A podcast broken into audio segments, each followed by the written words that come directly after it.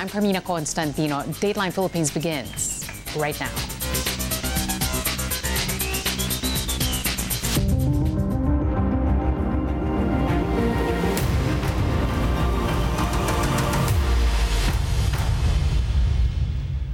Thanks for joining us. And for those of you watching us on YouTube and on Facebook, glad you can join us today.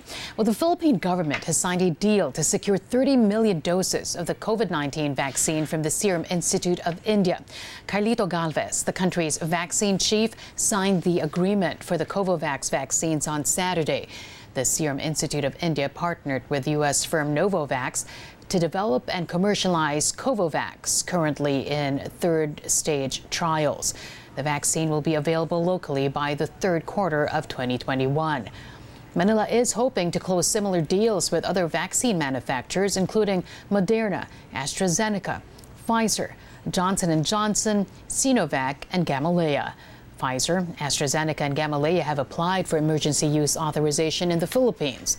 Health Undersecretary Maria Rosario Vergeire said two brands of COVID 19 vaccines may arrive as early as February but she did not reveal which ones. Philippine Health Secretary Francisco Duque III said in a tweet, the government aims to immunize 60 to 70 percent of the country's population against the disease. Several local governments have signed deals with AstraZeneca for the advanced purchase of its COVID 19 vaccine. In Metro Manila, the cities of Makati, Caloocan, Valenzuela, Pasig, San Juan, and Navotas have secured hundreds of thousands of doses of the vaccine. In the provinces, Vigan in Ilocos Sur, Baguio City, and Iloilo have also signed deals or have set aside funds to purchase AstraZeneca's vaccine. The pharmaceutical firm applied for the emergency use authorization of its COVID 19 vaccine in the Philippines last week. The Philippine Red Cross will collect 1,000 samples for this week's pilot implementation of COVID 19 saliva tests as an alternative to the more expensive RT PCR test. Red Cross Chairman and Senator Richard Gordon says the saliva test is 50% cheaper than what's considered the gold standard in detecting the infectious respiratory disease. Gordon adds this will help expand COVID 19 testing in the country, especially with the threat of the new coronavirus variant. Natutuwa naman ako at nabanggit ni Presidente uh, na yung ating uh, COVID uh, saliva test uh, ay gusto niya. Kaya nagulat ako, biglang gumalaw. Ngayon kami, lang, kami na ang pinapalo bigla ng nila Dr. Vergeri, samantala kami ang follow-up ng follow-up ng araw. At ngayon po ay hinamadali na nila tayo na ilabas yung 1,000, opo, 1,000 additional samples na gagawin po natin simula kay Senator Gordon as our uh, pilot uh, implementation next week o Monday, umpisa na Monday. Hopefully maubos po natin, makuha natin yung 1,000 samples at masit natin uh, Department of Health next week. The health department says copper masks are not a medical grade face masks. The agency confirmed the Food and Drug Administration did not approve copper infused face masks for medical purposes. It adds while copper masks can act as a physical barrier against droplets, they cannot be used inside hospitals. The Philippines reported over 1,900 new COVID 19 cases on Sunday. That brings the country's total number of infections past 487,000. Over 20,000 are active cases, the lowest since June 19th. Eight more people died from the disease, bringing the total COVID 19 death toll to 9,405. Saturday's Feast of the Black Nazarene drew an estimated 400,000 devotees, raising fears it became a super spreader event. But the Manila City government and local church officials insist devotees followed health protocols such as wearing face masks and face shields and observed physical distancing. As many as 30,000 devotees per hour filled Quezon Boulevard and adjacent streets in Manila for that celebration. The health department urging devotees to immediately have themselves checked if they develop any symptom. Nagpalabas po kami ng aming mga paalala no pagkatapos po nitong uh, pag uh, pagdiriwang na ito na ma-monitor ng mga taong pumunta doon ang kanilang mga sarili uh, at kung sakaling magmamanifest ng symptoms ay agad-agad magpakonsulta so that we can immediately quarantine or isolate.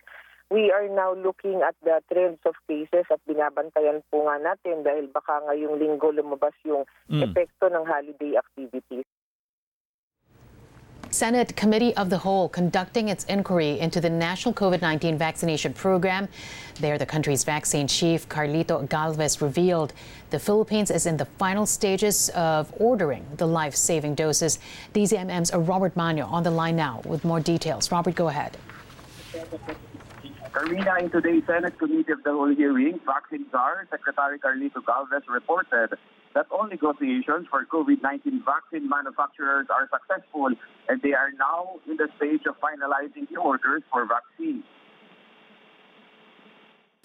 I am very, very happy to report to the Senate that all negotiations are very successful. And we are now on the final stages for supply agreement And ang, ang may pagpangalan po namin ay ang lahat po ng mga negotiations is very fair and very ano po uh, talaga sa both parties. According to Galvez, they are procuring 148 million doses of vaccines for this year so that they can vaccinate 50 to 70 million Filipinos. They also added, added that countries where vaccines were developed are now helping the Philippines to procure the needed doses, like AstraZeneca, which committed 20 to 30 million doses. Zero India ISS will allocate 30 million doses in July, and the country can request another 30 million doses for local government units and private sectors. Pfizer is trying its best to deliver the needed doses, and same with Johnson & Johnson, which according to Galvez can deliver even a small doses, especially now that they are nearing conclusion in their negotiations. Gawin din po ang negotiation natin sa Sinovac at uh, nagkaroon na po tayo ng uh, major agreements for 25 million doses. At susunod po ang Gamaleya at ang Moderna at ang ating business sector po ay nagano rin po na ang Moderna ay tutulungan po tayo makuha ang Moderna ng 20 million doses. Frontline health workers will be the first priority for vaccine. Second priority will be the indigent senior citizens. Third priority are the remaining senior citizens. Fourth priority are the remaining indigent population, and fifth priority will be the uniformed personnel, including CMP, AFP, PCG, DFC, and CAPCU. For his part, Health Secretary Francisco Duque said they are rolling out the vaccination program next month, and priorities will be given to frontliners. He also mentioned that the Philippines now have signed agreement with AstraZeneca, and they are now on advanced stage for Novavax, Pfizer, and Johnson & Johnson. DOH now have 4,512 vaccination sites, and they plan to vaccinate initially 100 patients per day in medical centers, hospitals, and infirmaries. And that's the latest from Senate, Carmina. Yes, Robert, napag-usapan na ba nila dyan sa Senado kung paano magiging cooperation ng LGUs and the private sector? Because we know that the LGUs have, some of them at least, have signed deals um, with different pharmaceutical companies saying that, you know, they will be vaccinating their constituents. But then last week, we also heard from the private sector saying that they will take care of their employees. So paano ang magiging sistema dito when you have you know both entities wanting to vaccinate a lot of people? Mm-hmm. What will the cooperation look like? Napag-usapan na ba yan sa Senado, Robert? Mm-hmm. According to Secretary Galvez, LGUs and private sectors can coordinate and order vaccines doon sa mga uh, uh, manufacturers. But then again, they need to undergo the uh, evaluation ng national government and IATF. They can enter a tripartite agreement but then again, ang kailangan daw ay may go signal ang national government before they can go with the distribution and distribution and inoculation of the vaccine itself. Mm-mm. Pero halimbawa, paano kung uh, residente ka halimbawa ng Quezon City or ng San Juan, pe, pedo, pero empleyado ka rin ng isang malaking kumpanya na meron ding vaccination program. Um, I guess the point I'm trying to make here, of course, is that you know, no one will want to get vaccinated twice. But then, paano naman yung dobleng gastos? Binili mo na eh. Uh, naglabas ka na ng pera. ah, meron bang pag- paglalaanan talaga ah, itong mga biniling mga vaccines? Go ahead, Robert. Okay. Ang explanation na ni Secretary Galvez dyan, because all the vaccines now available are for emergency use. They are should not they should not be used for personal at hindi rin siya for commercial use. So kailangan government ang magbigayin yan ng vaccination program na yan and it's for free. And if the LGUs and private sectors decided na bigyan din ng bakuna yung kanilang mga empleyado and residents, gastos din yun ng local government and ng uh, mga private sector but not sa expense na personal expenses ng mga tao.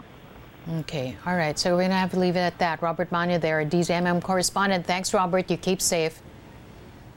Back here in the newsroom, House Speaker Lord Allan Velasco has ordered the lower chamber's Committee on Constitutional Amendments to begin discussions on proposed changes to the Charter's economic provisions. Velasco said the proposed amendments would relax some provisions and help the Philippine economy be more competitive against its neighbors. Velasco assured the public of fair and transparent debates. The Speaker also expressed hope the House will conclude debates before the year ends so that the amendments would be ratified before the 2022 national elections. Well, no politics, just economic reforms. Lawmakers defend the proposed changes to the Philippine Constitution, saying they will focus only on opening the economy up to foreign investors. Critics blast the move as the government's push to extend President Duterte's term before the national elections next year. The solution lies with the Commonwealth. The government can file a disqualification case and or a, um, a cancellation proceedings of those uh, party list organizations perceived to be uh, spouse violence or terrorism. We don't need to amend the Constitution. If you put politics into RBH2, dead on arrival. Okay. Para On para ka ng, na Senate President Vicente Sotto III revealed President Duterte wants to reform the party list law to address communist insurgency in the Philippines. For the lawmakers, all that needs is legislation, not charter change. The Philippines is one, in fact, is at the top, the most restrictive economy in the world. 30% of the entire GDP is off limits to foreigners. Ang laki-laki nun. E buksan mo lang yun, kahit di di mo bigyan ng incentive, uh, th- I mean, there is a case for them to diversify. For us to have an attractive business climate here, once and for all, we need to lift those restrictions in order not to hamper the flow of foreign capital. For House Deputy Speaker Doy Leachon, it's high time to amend the Philippine Constitution's economic provisions amid high unemployment and business closures.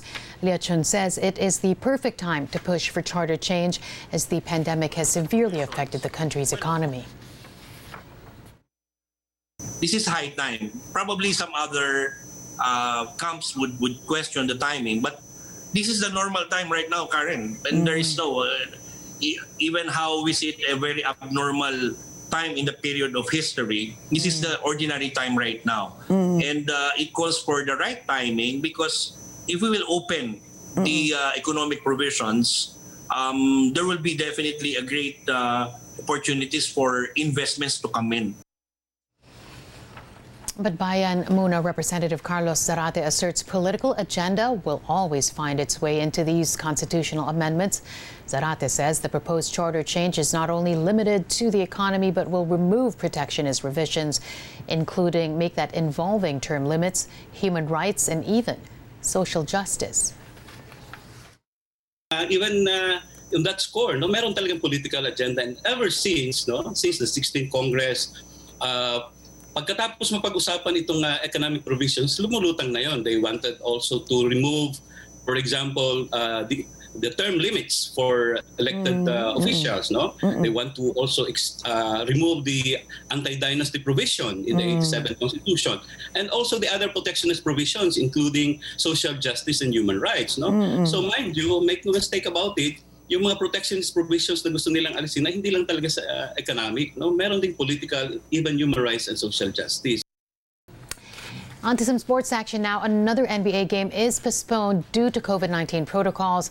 The Miami Heat and Boston Celtics were supposed to square off Sunday, but the game was called off because the Heat did not have enough players available due to ongoing contact tracing efforts.